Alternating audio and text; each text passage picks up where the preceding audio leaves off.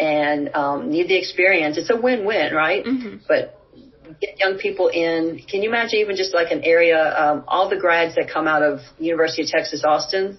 It's, it's amazing. Their journalism program is off the charts. If you just took, you know, the 300 journalism grads they have a year and two are assigned or one is, is assigned to every small town in Texas, Mm-hmm. and then you rotate that every year. I mean, you just have this amazing workforce and, and there's a, a give and take there. Mm-hmm. Um, but we need to have energy and we need to have people on the ground going into the diners and talking to people, going to the barber shop. Um, you don't see that anymore. Yeah. And there's a reason they used to, they, they call, you know, you get your journalism beat, right? You get Mhm, your yeah. area of expertise. And my students always ask, why do you call it a beat? It's like, it's like the cops beat, right? Cops used to walk their beat. They walk in the neighborhood, get to know the people. They know when someone's out of town.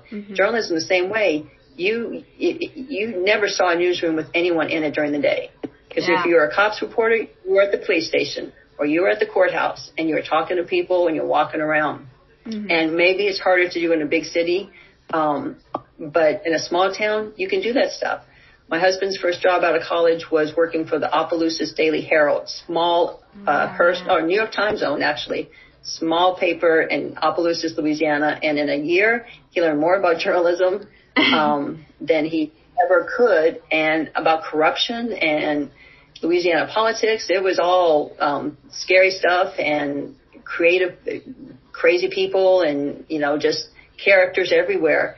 Um, and you just can't replicate that. But you, again, back to that infusion, we've got to get people into these communities, um, and visible.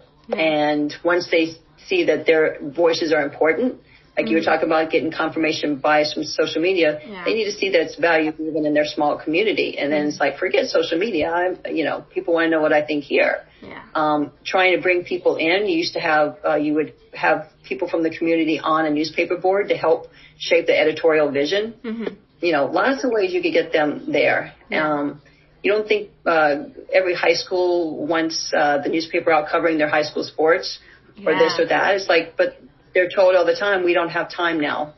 Um, so you need to get them there, but you also make got to make a product that everyone's consuming. So it's a good, you know, a circle that keeps going around and Right. around. Right. And get them off of Facebook and say, you know, this is the way it's done, and you know, trust me to tell your story. Mm-hmm. Um, and you have to devote a certain amount of time every year or so to doing some big stories to show your, you know, your real worth there. We're mm-hmm. here for the community. We're gonna, you know, tell you why the potholes aren't getting fixed. It's because our local representative is refusing the federal money. So Yeah. go talk to them.